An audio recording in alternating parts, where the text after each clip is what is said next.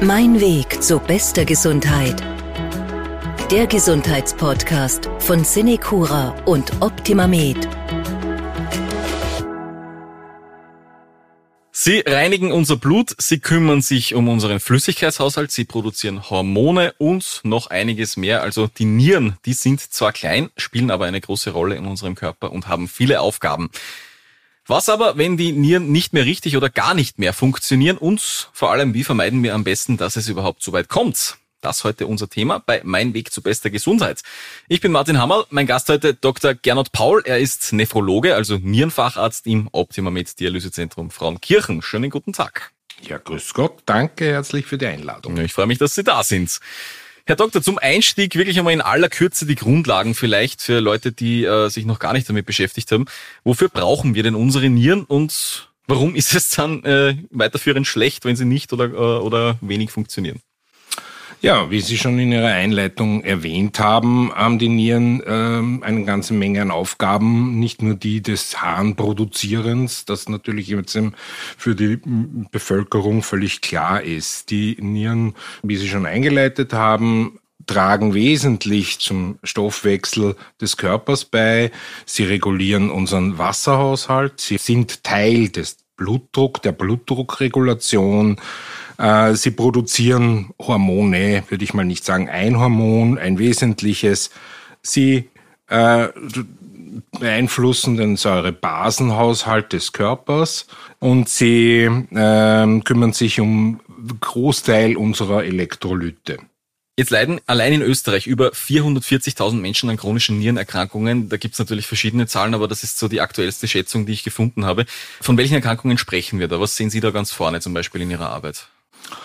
Ähm, das große Problem ist erstens eine zunehmende Verweichlichung unserer Gesellschaft.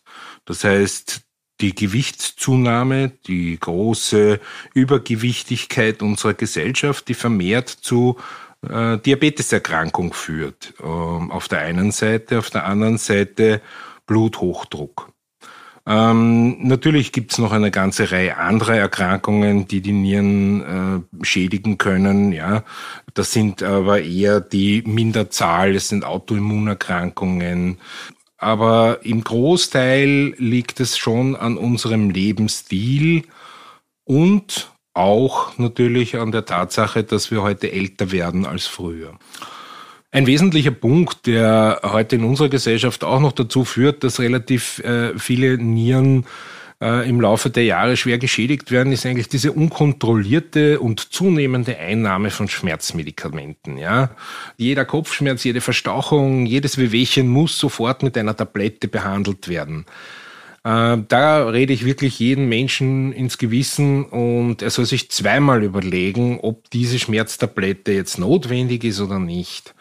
Ähm, Gerade diese Klassiker, die sogenannten nicht steroidalen Antirheumatika werden auch heute, muss man ganz ehrlich sagen, viel zu leicht verschrieben, leichtfertig verteilt und in viel zu großen Mengen eingenommen. Das ist auch ein wesentlicher Punkt heute. Warum gerade Diabetes? Was macht Diabetes, wenn wir vielleicht auch länger daran leiden mit den Nieren? Was passiert da? Der Diabetes äh, selber macht jetzt mit den Nieren eigentlich gar nichts. Das Problem ist, dass der Diabetes genauso wie der Bluthochdruck über einen langen Zeitraum bestehend die Blutgefäße schädigt. Der Punkt ist, dass genau dieses Organ oder so wie die Augen durch feinste Kapillar Blutgefäße versorgt wird. Ja? Und die gehen halt leider Gottes bei langjährig bestehenden Bluthochdruck und Diabetes oder möglicherweise nur eins davon, äh, äh, nehmen großen Schaden und ja, banal ausgedrückt verstopfen letztendlich irgendwann. Wie äußert sich das dann? Was sind dann so die ersten Anzeichen, dass meine Nieren nicht so funktionieren, wie sie vielleicht sollten?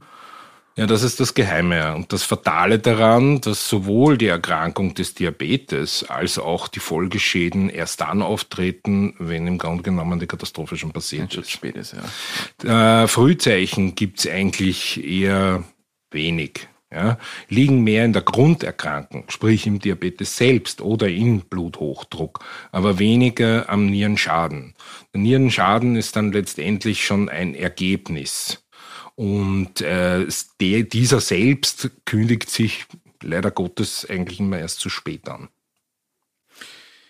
Gut, dann gehen wir mal von einem Patienten aus, der vielleicht länger an Diabetes leidet, der jetzt den Verdacht hat, wo auch vielleicht der Arzt den Verdacht hat, da hat es irgendwas mit den Nieren vielleicht auch schon. Was sind dann die weiteren Schritte? Was schaut man sich da an in dem Moment?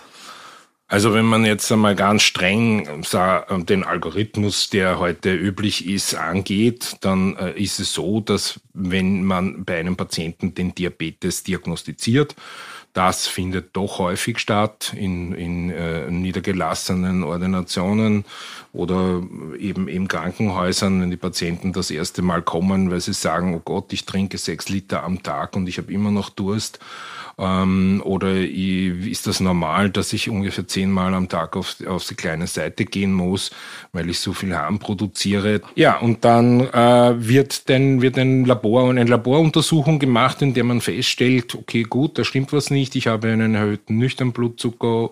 Dann wird man vielleicht äh, gleich einen Langzeitblutzucker bestimmen und dann wird man sehen, okay, gut, äh, dieser liegt außerhalb des Bereiches. Ähm, ab einer gewissen Höhe spricht man dann eben von hm, Prädiabetes und dann letztendlich von Diabetes. Im Rahmen der Blutuntersuchung werden sicher auch die Nierenwerte gemacht und die werden auch völlig normal sein am Anfang und die werden auch lang normal sein. Und das ist das zweite Fatale an dieser ganzen Situation, dass die Nierenwerte erst ansteigen, wenn bereits 50 Prozent der Niere kaputt sind. Aber letztendlich gibt es doch Vorwarnparameter, die man abnehmen kann. Und das ist halt Aufgabe des Hausarztes, das ist Aufgabe der Klinikambulanz, festzustellen, ob zum Beispiel bereits ein bisschen ein Eiweißverlust über die Niere stattfindet oder nicht. Sollte dies der Fall sein, weiß man, okay, da kündigt sich bereits ein Problem an. Das sind dann Untersuchungen im Hahn, wo man sich da anschaut? Oder, oder sind im aus? Hahn, ja, es wird im Hahn festgestellt, ob Eiweiß im Hahn ausgeschieden wird, in mhm. welcher Menge. Äh, und diese Harnuntersuchung ist so, dass dieser so, dieser oftmals durchgeführte Harnstreifen oder der normale Harnbefund das leider nicht anzeigt. Ja, das zeigt das relativ spät an, da diese normalen Harnbefundmessungen bezüglich des vorhandenen Eiweißes, das im Hahn ausgeschieden wird, relativ unspezifisch sind. Ja, das heißt, das ist so, da wird man vielleicht auch noch länger nicht sehen. In der Zwischenzeit hat sich das natürlich schon geändert. Wir haben heute Werte und Parameter, mit denen wir das sehr, sehr früh erkennen können. Das kann jedes Labor und jeder Hausarzt durchführen. Und hier haben wir eine entsprechende Aussagekraft. Erstens, ob ein Schaden da ist oder nicht und im weiteren Verlauf bei der regelmäßigen Kontrolle auch einen, auch einen Verlaufswert, der wir sagen können, mit dem wir sagen können, also es wird schlechter oder es bleibt gleich oder es wird wieder besser. Gut, das heißt, der beste Weg, wie ich meine Nieren schützen kann, ist, dass ich vermeide, dass ich überhaupt Diabetes oder Bluthochdruck habe, von vornherein schon. Was kann ich jetzt machen, wenn ich Diabetiker bin schon und äh, schauen möchte, dass es meinen Nieren trotzdem gut geht? Was, was gibt's da zu beachten? Wenn ich leider Gottes diese Diagnose habe oder diese Diagnosen habe, nämlich meistens ist es so, dass Diabetes mit Bluthochdruck äh, kombiniert ist, ist es ganz wichtig, dass man auf seinen äh, betreuenden Arzt hört. Ja, das äh, habe ich in den letzten Jahrzehnten leider festgestellt, dass das eben nicht so ist. Ja, es tut ja nichts weh, man spürt nichts, man nimmt es auf die leichte Schulter. Ähm, man muss ganz klar sagen, wenn man die Sachen spürt, ist spät. Das ist eine der ganz wesentlichen Aussagen. Ähm, man wird schauen, dass man den Diabetes entsprechend behandelt. Natürlich einerseits durch ein eine, wie sagt heute so schön benutztes Wort Lifestyle Management, ja. Mhm. Das heißt, man versucht einfach ein bisschen gesünder zu leben, vielleicht doch mehr Bewegung zu machen und beim Essen ein bisschen aufzupassen. Auf der anderen Seite gibt es heute natürlich wirklich ausgezeichnete Medikamente, mit denen man diese sagen wir mal, dass wir die, die, die medikamentöse Einstellung sehr gut unterstützen können, dass wir den, die Reduktion des Zuckerwertes einfach äh, äh unterstützen können. Die Diabeteserkrankung ist lustig, wenn es ein Typ 2 Diabetes ist, der einfach durch Übergewicht und durch völlig falsche Ernährung entsteht und der auch möglicherweise auch in jungen Jahren entsteht, auch 25-jährige äh, junge Damen und Herren, massiv übergewichtig, sehe ich heute mit massiven Zuckerentgleisungen. Äh, die können natürlich selber noch das Ruder herumreißen und wenn sie einfach ihre Einstellung zum Essen oder zum Bewegung verändern, dann können sie letztendlich die Sache wieder ausheilen. Ja? Der Diabetes kann wieder verschwinden, wenn das gelingt. Es gibt natürlich Diabeteserkrankungen, wo das dann eher schlecht funktioniert. Ja? Aber letztendlich können die Medikamente unterstützen. Sie können und das ist, glaube ich, ein ganz wesentlicher Punkt. Sie können unterstützen. Sie können die Katastrophe nicht abwenden, wenn der Patient selbst oder der Mensch selber nichts dafür dazu tut. Also ich höre da schon ein bisschen Erfahrungswerte von Ihnen raus. Wird das in den letzten Jahren schwieriger? Höre hör ich zumindest da jetzt so raus, dass Sie da durchdringen zu den Leuten? Durchdringen tut man schon, aber ich habe manchmal das Gefühl, sie nehmen einen nicht ernst. Gerade Jüngere, die eigentlich noch eine sehr lange Lebenszeit vor sich haben und äh, vergessen, dass diese Organe ja die nächsten 50 Jahre noch halten müssen. Ja? Aber wenn ich dieses Organ sträflich behandle, dann wird es eben nicht diese 50 Jahre lang halten. Und das ist, das ist manchmal schon ein bisschen ein, ein, ein, eine Sache, wo die Leute einfach, wo da auch das Verständnis wirklich fehlt. Ja, ähm, ich würde sagen, 50 Prozent äh, verstehen einen Schuss vor dem Bug und 50 Prozent denken sich, naja, was redet er denn damit, tut eh nichts weh, okay, ich bin ein bisschen zu dick und ich esse vielleicht ein bisschen zu viel Fastfood oder so, ja, dann fühlt man sich da nicht wirklich ernst genommen. Und wie gesagt, das, äh, man kann diese fortschreitenden Schäden nur bremsen. Ja? Wenn einmal ein Schaden entstanden ist, muss jedem klar sein, man kann das dann nicht mehr heilen. Ja? Es sind hochspezifische Organe, genauso wie die Leber. Ja? Wenn da die, die entsprechenden Zellen einmal zugrunde gehen, dann sind die hoffnungslos verloren. Hier findet keine Wundheilung statt, wie auf der Haut oder wenn, wenn man sich verletzt oder einen Schnitt zufügt. Die Narben bleiben und Narben bedeuten in diesen Situationen, äh, dass äh, hochspezifisches Material oder Zellen nicht mehr für ihre Arbeit zur Verfügung stehen. Wie ernst diese Entwicklung eigentlich ist, sieht man jetzt eigentlich an den an, an globalen Zahlen. Ja, wir sprechen weltweit von circa 850 Millionen Menschen, die nierenerkrankt sind. Davon kann man sagen, die Hälfte sicher die Hälfte aufgrund von Diabetes und Bluthochdruck. Und jährlich werden, sterben circa zweieinhalb Millionen Menschen daran. Ja. In Zeiten, wo mit Corona-Zahlen herumgeworfen wird, ja, wie viele Millionen Menschen eine Infektion haben, nur mal so eine Größenordnung zum Vergleich. In westlichen Industrienationen, ja, das ist auch ganz wichtig. Die, reichen Staaten sind, schneiden hier eigentlich am schlechtesten ab. Zehn Prozent aller Erwachsenen haben chronische Nierenschädigungen und davon kann man sagen, sicher mehr als die Hälfte aufgrund von Diabetes und äh, von Hypertonie, also Bluthochdruckerkrankung. Ich spreche heute mit Dr. Gernot Paul vom Optimamed Dialysezentrum Frauenkirchen. Unser nächster Punkt steckt schon im Namen des Arbeitsplatzes von Dr. Paul. Es geht nämlich um die Dialyse jetzt. Wenn die Nieren ihre Aufgaben nicht mehr erfüllen können, wenn alle diese Warnzeichen leider nichts gebracht haben, dann bleibt die Dialyse. Der einfache Ausdruck dafür ist die Blutwäsche.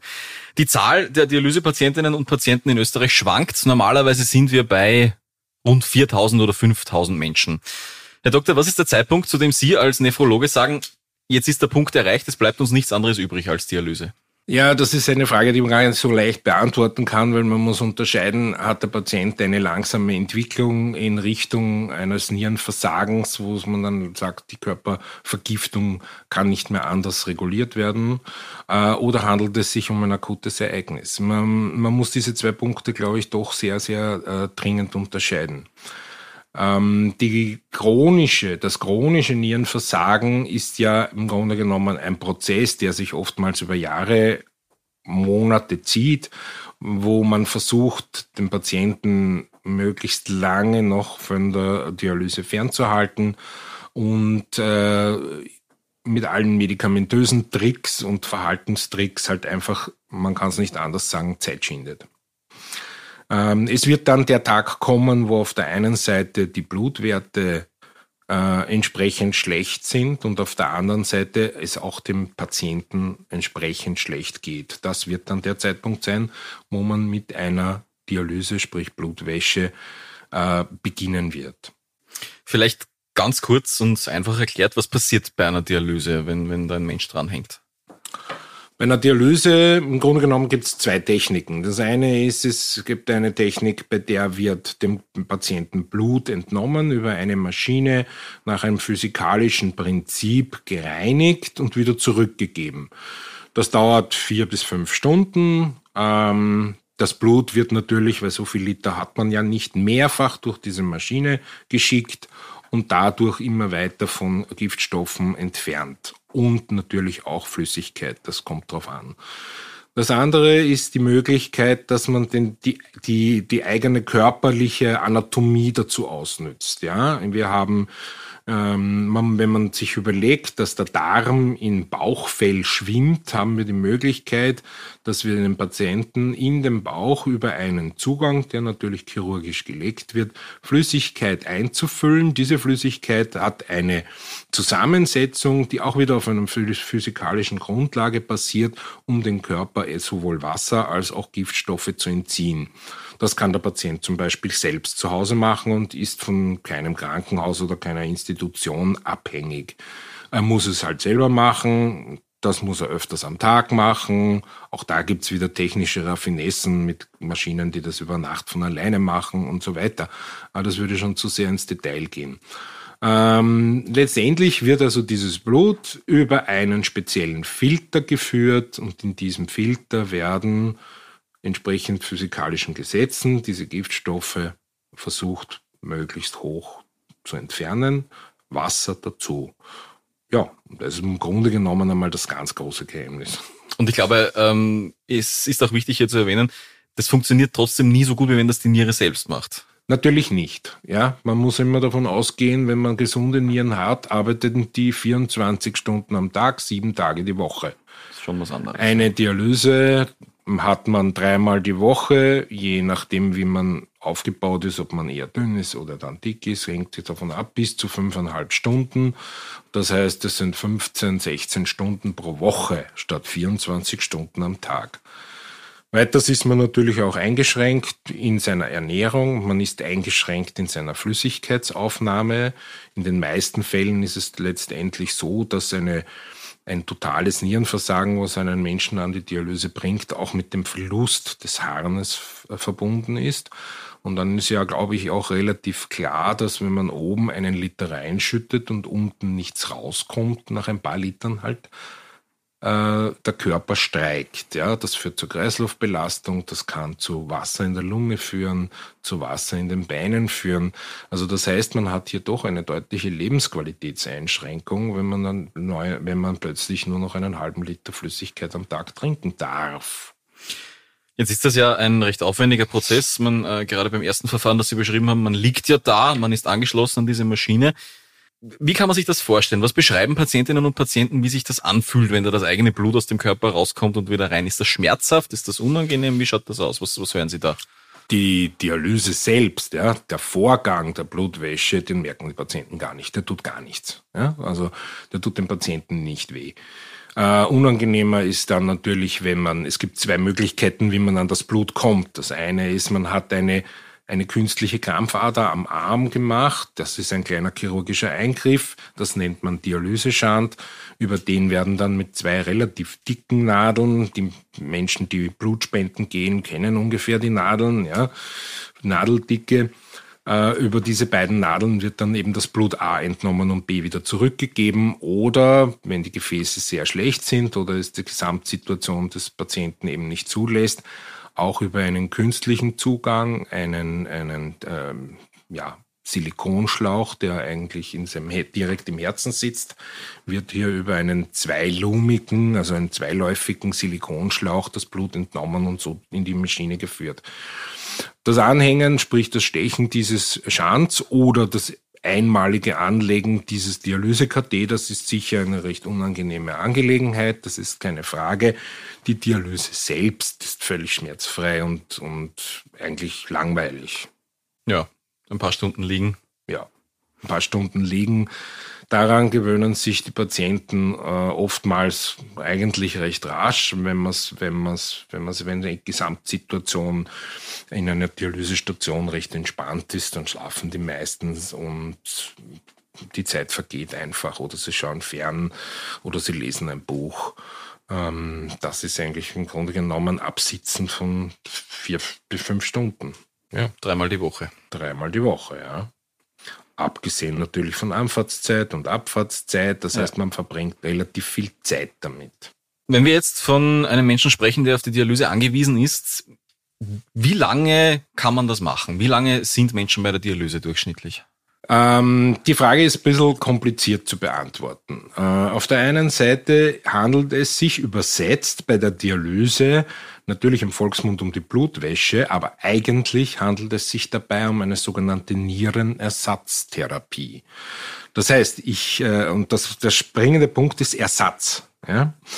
Äh, wir können mit der Dialyse nichts heilen sondern wir verhindern, dass der Patient an Überwässerung und Vergiftung verstirbt. Prinzipiell ist es eben eine Nierenersatztherapie und ähm, das führt dann letztendlich dazu, dass Patienten, die durch ihre anderen Erkrankungen oder durch ihren kompletten Allgemeinzustand dazu geeignet sind, auch einer Transplantation zugeführt werden sollen. Ja, das heißt, wir schauen uns an, kann dieser Patient eine Nierentransplantation aushalten? Kann er sie überleben? Gibt es irgendwelche Gründe, die gegen eine anschließende äh, immundrückende, immunsupprimierende, nennt man das, Therapie spricht oder nicht? Ich kenne Dialysepatienten, die 20 Jahre an der Dialyse gelebt haben. Ich kenne Patienten, die das Ganze nur ein Jahr überlebt haben. Also keine fixe Antwort auf die Frage. Die fixe Antwort gibt es da nicht. Gibt es so nicht zielführend. Sie haben jetzt schon die Transplantation erwähnt. Das ist ja in Wirklichkeit die einzige Möglichkeit, wie man eventuell wieder von der Dialyse wegkommt. Korrigieren Sie mich, wenn ich da jetzt was Falsches sage. Wenn wir von einer sogenannten chronischen Niereninsuffizienz sprechen, ja. Es gibt natürlich auch sogenannte akute Situationen, wo Patienten aufgrund von Erkrankungen, akuten Erkrankungen vorübergehend an der Dialyse sind, weil die Niere halt jetzt einmal nicht möchte. Das kann durchaus auch einmal bis zu drei Monate dauern, ja bis dahin, sonst ist die Niere ja ein sehr gutmütiges Organ, also das heißt bis zu drei Monate ähm, kann man sagen, besteht durchaus die Möglichkeit, dass sich eine Niere aufgrund eines akuten Ereignisses, ja, immer Betonung liegt auf, es ist jetzt etwas passiert, kann sich wieder erholen. Wenn die Sache zum Beispiel wie bei Diabetes oder Bluthochdruck einen in nach 20 Jahren oder 15 Jahren äh, relativ endgültig ist, ja, die erholt sich natürlich nicht mehr. Und dann kommt es darauf an, wie gesund oder krank, natürlich, wir wollen immer positiv sehen, also wie gesund der restliche Körper ist und ob hier eine Transplantation möglich ist. Eben, weil das ist ja kein, kein leichter Eingriff, das ist ja was richtig Schwerwiegendes, so eine Transplantation. Naja, sagen wir mal so, die Operation ist gar nicht so schwierig, würde ich jetzt einmal sagen. Es geht aber nicht nur um die Operation, sondern es geht um alles. Es geht um das danach. Äh, ein Patient, der zum Beispiel eine Nierentransplantation erhält, muss natürlich erstens einmal wirklich konsequent seine Medikamente einnehmen. Hier ist also man sagt das recht ungern, aber manchmal muss man sagen, so eine Therapietreue angefordert. Das zweite ist, er bekommt sehr schwere Medikamente, die das Immunsystem extrem herunterfahren, um eben ein Abstoßen des fremden Organs zu vermeiden. Das führt zu einer Infektanfälligkeit. Ja, also man muss also einfach seinen Lebensstil wieder anpassen, wieder anders anpassen, muss Infektionen vermeiden, und sollte natürlich dann weiterhin gesund leben. Ansonsten kann man mit so einem Organ sehr gut eine Zeit leben. Ja, die durchschnittliche Überlebenszeit eines Transplantates sind so acht Jahre circa. Das ist durchaus erreichbar. Es gibt natürlich, Durchschnitt bedeutet immer, ja, es gibt längere und es gibt natürlich kürzere auch. Wie oft sehen Sie das in Ihrem Alltag als, als äh, Nephrologe, so eine Transplantation? Ist das was, was wirklich oft vorkommt oder ist das dann doch immer wieder was Besonderes, wenn dann ein Patient wirklich eine neue Niere bekommt?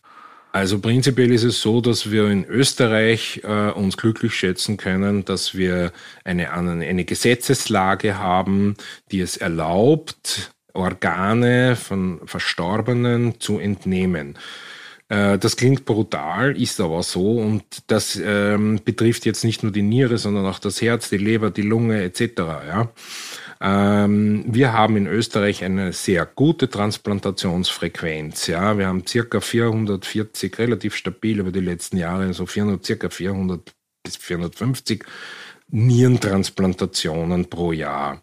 Allein ich in meinem äh, äh, Dialyseinstitut, das jetzt nicht so besonders groß ist, ja, wir haben ungefähr fünf, wir machen ungefähr 5000 Dialysen im Jahr. Wir haben seit unserem Bestehen, das sind jetzt ziemlich genau sechs Jahre, bereits neun Patienten erfolgreich einer Transplantation zuführen können. Und das freut mich natürlich ganz besonders, weil denen gibt man natürlich wirklich ein Stück Leben zurück. Das ist äh, eine gute Situation in Österreich. Wenn man sich da hingegen zum Beispiel Deutschland anschaut, wo das, wo das ganz anders ist, äh, wo, keine, äh, wo keine Organe zum Beispiel von, von Verstorbenen entnommen werden können, äh, weil man sein, vorher sein Einverständnis geben muss, was natürlich irgendwie schwierig ist oft. Funktioniert ja. technisch, ja. ja. Äh, die haben eine ganz extrem niedrige Transplantationsrate. Soviel also zur Dialyse und zu Transplantationen. Gut, dass es sie gibt. Gut, wenn wir sie nicht brauchen, ist da, glaube ich, ganz gut zusammengefasst. Herr Doktor, wir sind fast am Ende angelangt. Zum Abschluss vielleicht noch einmal äh, wirklich zusammengefasst an alle unsere Hörerinnen und Hörer.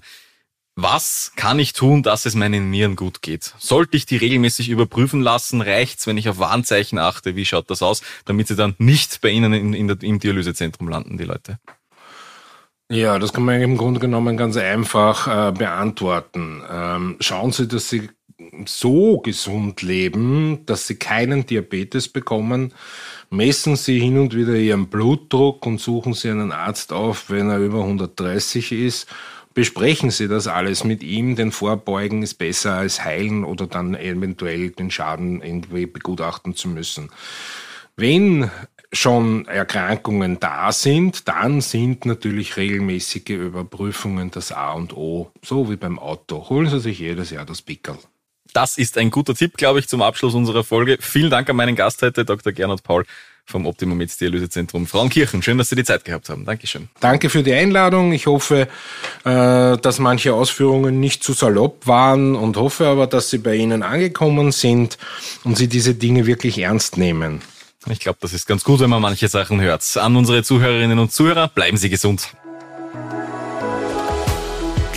Mein Weg zu bester Gesundheit.